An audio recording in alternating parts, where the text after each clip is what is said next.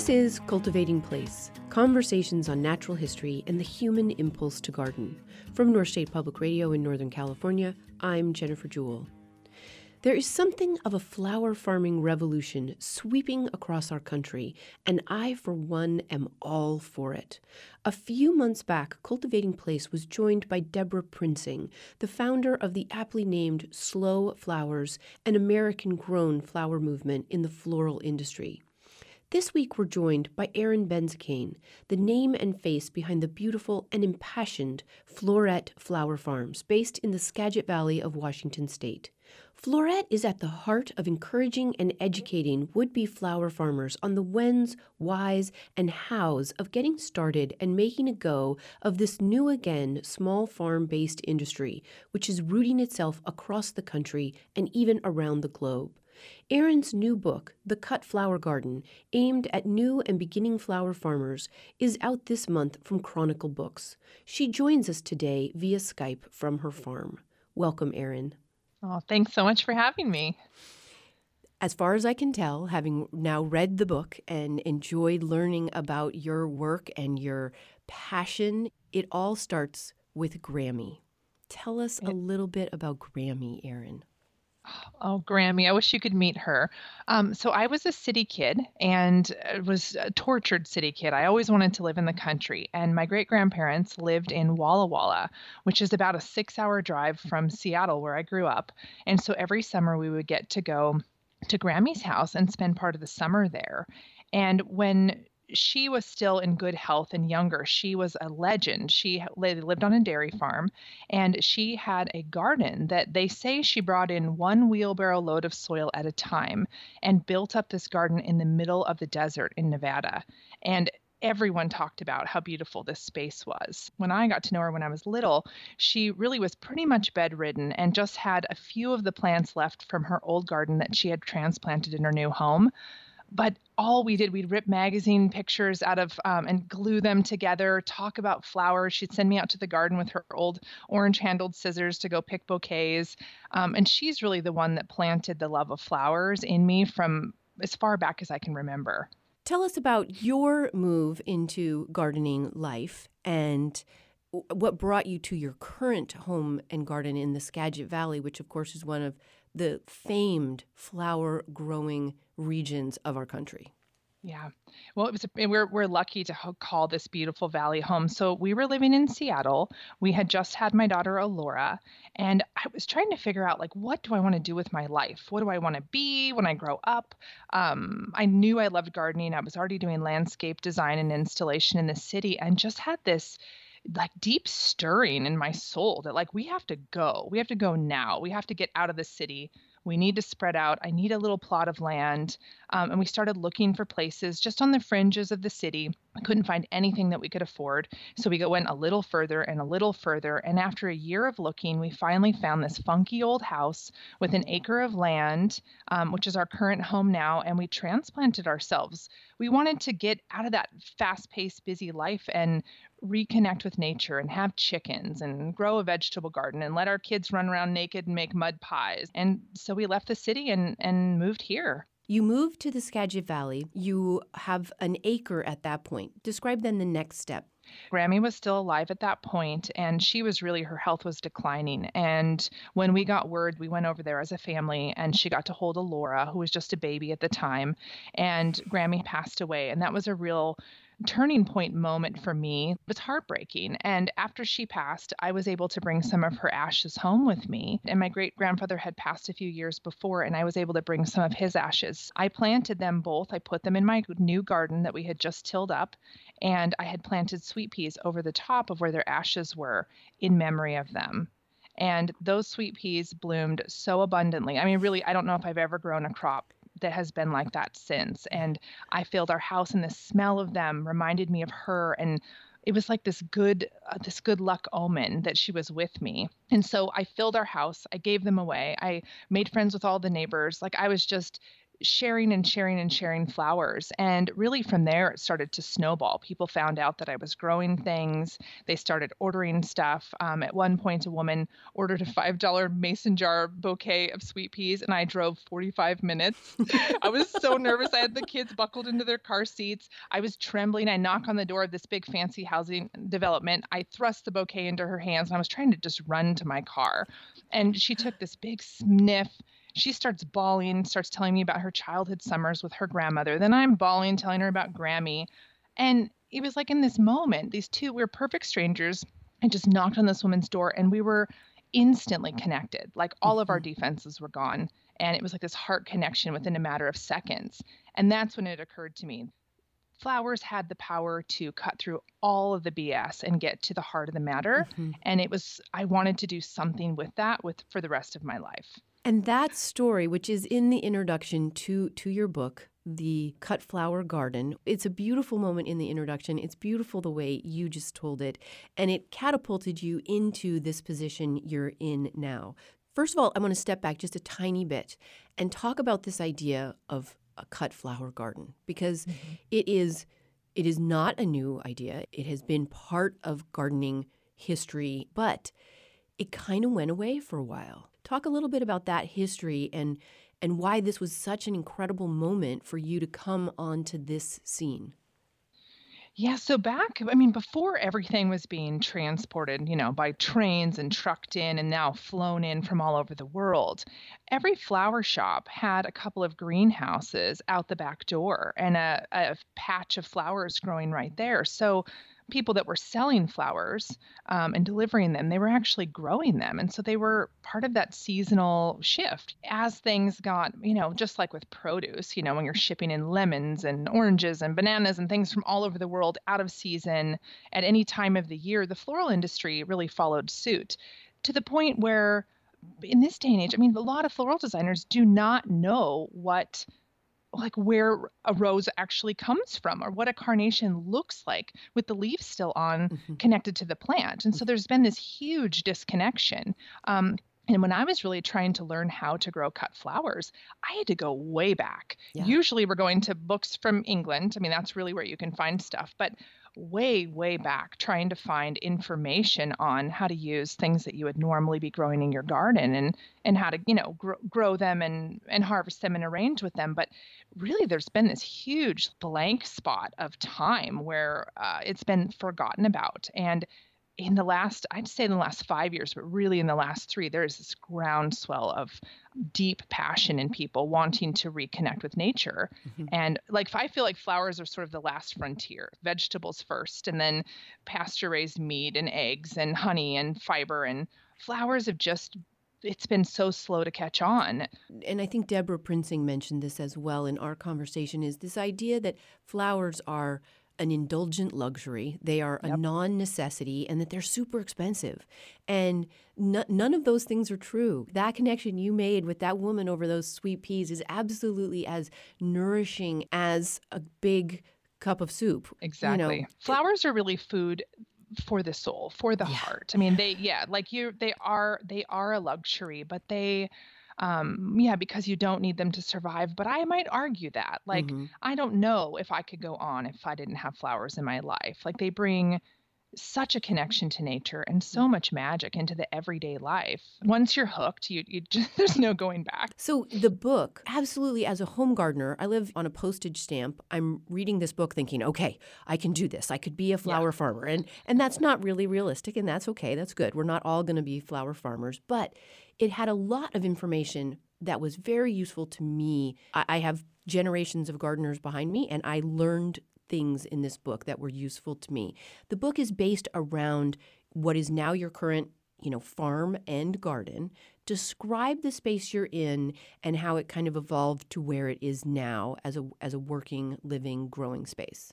Okay, so when I finally like when I was bit by the flower bug, I came home after that $5 jar of sweet peas and I like tore out all the vegetables and filled the garden with flowers. Like, I've got to do more of this. And then that fall, I dug out the whole orchard that we had just planted and I gave them all the trees away. I got rid of all my chickens. I had over 100 chickens. Um, and I just kept tilling up more and more of our lawn and added a greenhouse. And then next year, I added two more greenhouses and just kept expanding. And so, really the first couple of years I was gardening on about a fourth or a sixth of an acre, so not a ton, like a really like a generous backyard. Mm-hmm. And then my neighbors who were right behind me had this big horse pasture that they had turned into a soccer field. And as their kids were getting older, they were using it less and less. And I saw the husband out there mowing, and he was always cursing, and the lawnmower would break, and like he was so frustrated trying to maintain this huge plot of grass. So I went over there with a bunch of hundred dollar bills. I'm like, please, please, please let me rent this field. And his lawnmower had just died that day. Like it just stopped running. And he was so angry. And he's like, fine, you can have it. So I've been renting their soccer field ever since. So um, we grow in total, like with the square footage that is in production, only two acres. So we have a thriving flower farm. We service oh gosh, it's like 22 or 24 Whole Food stores a whole slew of wedding and event florists, our local wholesaler, all of those guys out of two tiny acres. So even if you have a little backyard, you can grow so much more than you think you can. People come from all over the world to take our workshops to see exactly how we did it, which it's all shared in the book. I mean, it really is feeding the plants, taking care of your soil, tight plant spacing, and then succession planting. Erin Benzakein is the name and face behind the Floret Flower Farms, based in Mount Vernon, Washington, a driving force behind a beautiful revolution of small scale, high intensity, and organic flower farms. Erin has been sharing with us some of the inspiration behind her start on this path. We'll be back after a break to hear more. Stay with us. I'm Jennifer Jewell, and this is Cultivating Place Conversations on Natural History and the Human Impulse to Garden.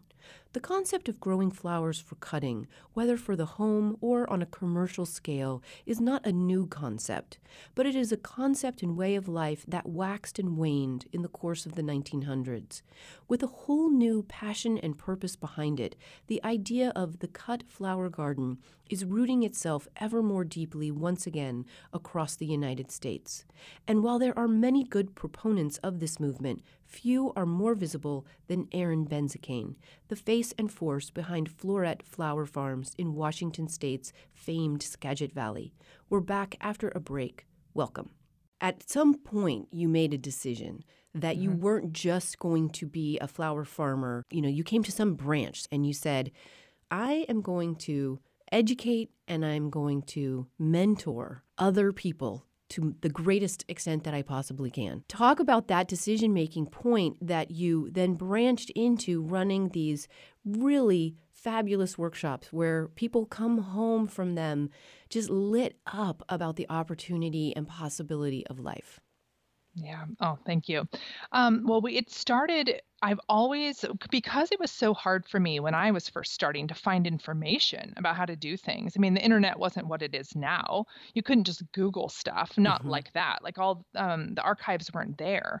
And the books that I could find were very obscure, they were old texts. Um, so putting together enough information to actually successfully learn how to farm on a small scale and not using chemicals, it was almost impossible. So I decided that if I ever had anything I could share with anyone else, I would gladly share it. So I started blogging and then I started writing a monthly farming article for Growing for Market, just sharing the process, like what mm-hmm. I was learning, the things that were succeeding. So just wanting to, I'd been mentored by some really generous people and then just in that tradition just kept passing it forward and really the the in-person teaching that was I went kicking and screaming into that. I am such an introvert. I am very very shy. I mean, I don't even like to go to the grocery store. So the thought of opening our farm up to all these people and bringing them here, like no way. That was my answer. Um, and a friend of mine, Jenny Love, and I, we had this this dare that we did. We started a blog, and it was um, we each made a seasonal bouquet every week from our gardens. And we both posted on the blog and shared what the ingredients were. And it started to really get a following. And Jenny said, if this thing is a success and if people find it useful, will you promise me that you will come to Philadelphia and we will teach one workshop, just one? I'm like, absolutely not. Nobody's going to like this. Nobody's even going to read this blog. And I'm definitely not going to do it. But like, fine, because I thought it wasn't going to work. Well, oh, it worked. and mm-hmm. we had this mm-hmm. big old following. And so we opened up one workshop, which sold out in a couple of hours. And then we opened up a couple more and we they sold out within hours. And um, oh my gosh, I was so nervous, but it was less scary because Jenny and I were doing it together. But that's really when I realized what a need there was for uh, that in-person learning to be able to see mm-hmm. it with your own eyes like not just an article or just a blog post but yeah. that hands-on learning and and from there um, things just snowballed i mean we've opened our farm i think it will be we'll be going on like our 26th workshop this year i mean it's only been four seasons and it's it's crazy how many people have come and learned with us in that time and so how many workshops a year do you have this year we we scaled back just to give ourselves some space because we're working on a new project. I really want to be able to film some of this stuff knowing how few people can actually travel to the farm. So this mm-hmm. year we're just doing four workshops. Mm-hmm. Last year we did 7. Okay. Um, and they're they're three days long, and for us, it's about a two week process from start to finish to yeah. get everything together. So they're a real undertaking. I mean, they are. Uh, the goal is that everyone who comes will leave changed Yeah. and that's a big that's a big undertaking.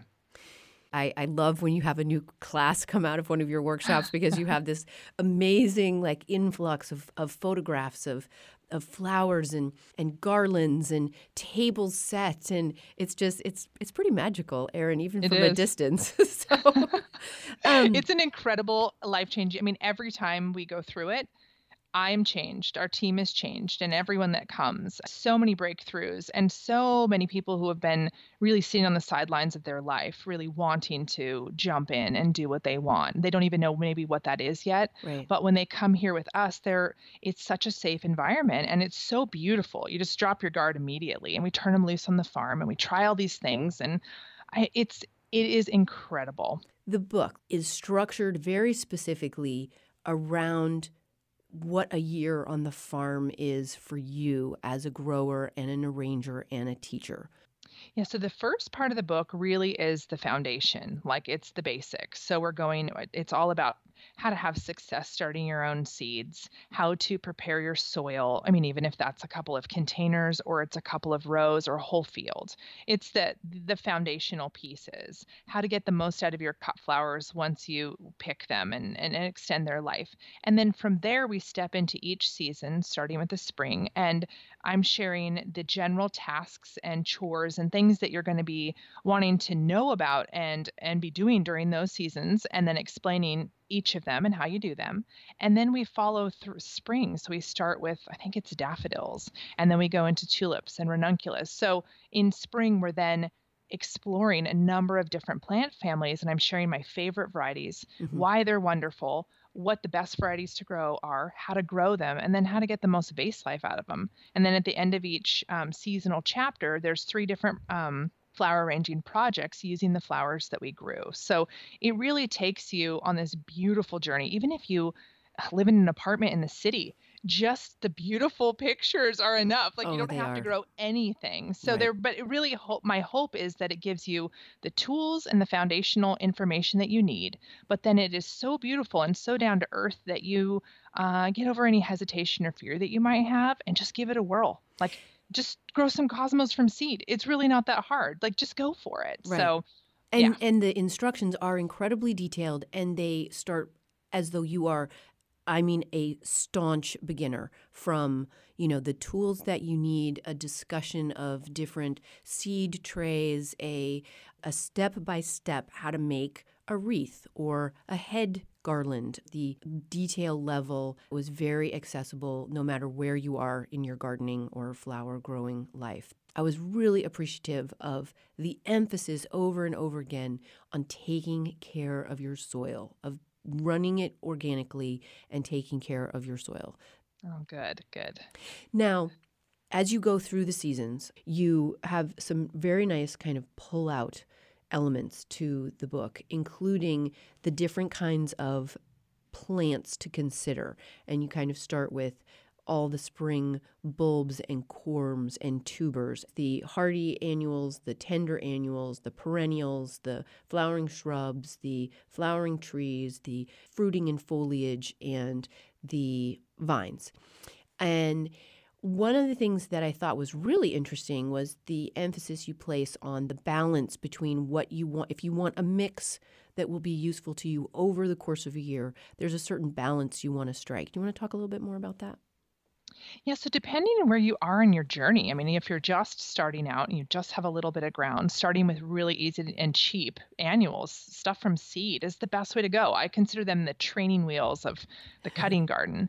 Um, but then, depending on how how crazy you want to get, incorporating bits from each of those plant groups. So you have some bulbs, those are really the stars of the spring. And then you have shrubs and trees that give you the great foliage and the beautiful blossoms. And really pulling from each of the plant groups gives you this incredible rainbow of harvest and abundance throughout the whole season. And then for me, to be able to make an arrangement really anytime you walk out the back door most people i think where the real downfall is is they just plant flowers mm. just the the blossoms like they're only planting the focal blooms and they're not really thinking about the ingredients it takes to make a great arrangement and for us here always our um, like rule of thumb is at least 50% of everything yeah. that we plant is some type of foliage so half of our garden is in interesting textures and greens whether it's vines or um, I mean, it can be basil or or nasturtium vine, but really so that you have this beautiful backdrop to then nestle your flowers in when you go to make a finished arrangement. That was a really surprising proportion to me. I actually underlined it and wrote it down in my notebook 50 50, which mm-hmm. is sort of, if you think about it, you know, a standard home garden. I want to get to this sense of generosity. There is this generosity of, of plant life if you care for the soil, and there is this generosity of spirit that you put into this book. What are your hopes for where this book will go and what it will bring to people who, you know, may or may not be interested in following a journey of small scale, high intensity flower farming? Well, I believe, like deep in my core, and I've learned it over and over in the garden, that you get back what you put in or you reap what you sow. And I have been so blessed with so much abundance and generosity that's been passed from one generation down to me. And so many people who have opened up their doors or pulled the curtain back or shared growing tips or business advice or, you know, just life um, lessons with me that I know how what a what a game changer that can be and so have practiced passing on whatever I know or whatever I've accomplished or figured out to the next person. So my hope is with this book that it will do two things. It will be it will cause a ripple effect that there's so much here there's so like there's solid information beautiful inspiration and that will really give a foundation that people can use that will ripple out into the world and also that it will shine a spotlight on the local seasonal flower movement. I mean, it, it is taking hold in communities and gardens and on farms throughout the country and all over the world, but really that. Um, that flowers become not as much a luxury and more of a necessity, and that people start to recognize um, what an incredible power they have to heal and bring joy and connect us with nature. So it's really those those are my two hopes for the book.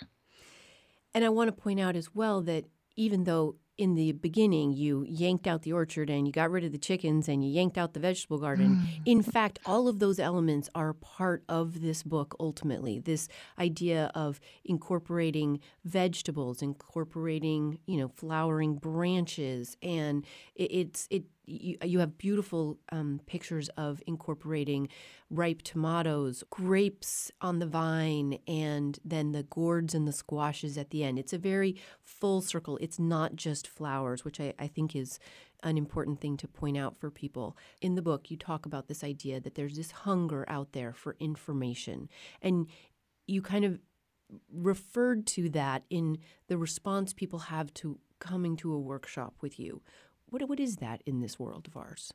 Oh, well, I think at least my experience has been there's sort of two two camps. Like there's the one where we believe uh, in generosity and abundance and sharing and uh, ask anything and here's what I know. And then there's the other. There's like holding on to secrets and keeping things hidden and not really explaining how someone did something or how they arrived at that conclusion. And so, um, really, when people like I notice it through the blog or in workshops, the thing we hear over and over is I can't believe you're giving us all this information. I can't believe you're sharing all this. Thank you for for sharing all of your struggles and your mistakes so that I don't have to make them too. I'm like, that's exactly what I want is for you to not have to make them too. So if I can, I mean, I know that the biggest reason that people stop or they quit is because it gets too hard. You know, once you make too many mistakes, you kind of take it as a sign that maybe you're not meant to do this and you're you're just supposed to quit. So my hope is that by sharing what I what I've learned and what I know and and making it easier for people to do and just laying it all out there, if if anything there is helpful for them,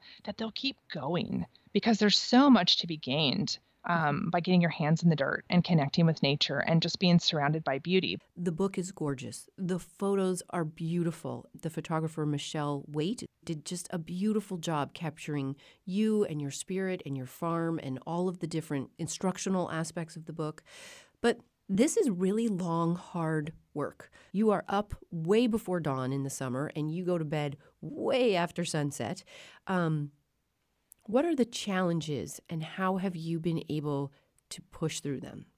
Obviously there's seems like there's never enough time. So i wake up at 4.30 in the morning always. It's the only way i can get that time i need before the day begins before the crew arrives before the sun is up and then the day is long. And so i mean the beauty definitely feeds your soul so that you've got enough stamina but it is exhausting work. But i would say the biggest challenge as a farmer and someone who works with nature is the weather and the unpredictability. And you really have no control. Mm-hmm. You can try your best. You can do everything right. You can do everything to, you know, your very best, invest in the soil and get the plant staked at the certain time and sow the seeds. And then a windstorm comes, like it happened to us about, I think it was two summers ago, flattened our entire dahlia patch. Mm. So we lost the rest of the harvest. I mean, that was a considerable amount of money, time, resource gone in a flash, and there's nothing you can do about it. You're working with nature, but you also have to surrender to nature. It definitely kind of rubs away all of the hard edges. I mean, you really, you really realize how much you're uh, in collaboration and partnership, but you really ultimately have no control. Thank you, Erin, for being with us today. Oh, thanks so much for having me. Erin Benzakein is the name and face behind Floret Flower Farms based in Mount Vernon, Washington, a small scale, intensive flower farm, host to flower farmer workshops, a line of seeds and plants, and now a new book, The Cut Flower Garden, from Chronicle Books, out this month. Join us again next week as the conversations continue on the many ways people engage in and grow from the cultivation of their places. Thank you for listening. My conversation with Erin went close to an hour. For this week's audio archive and audio extra, with Erin walking us through her techniques for extending the vase life of almost any cut flower, branch, or fruit, visit mynspr.org.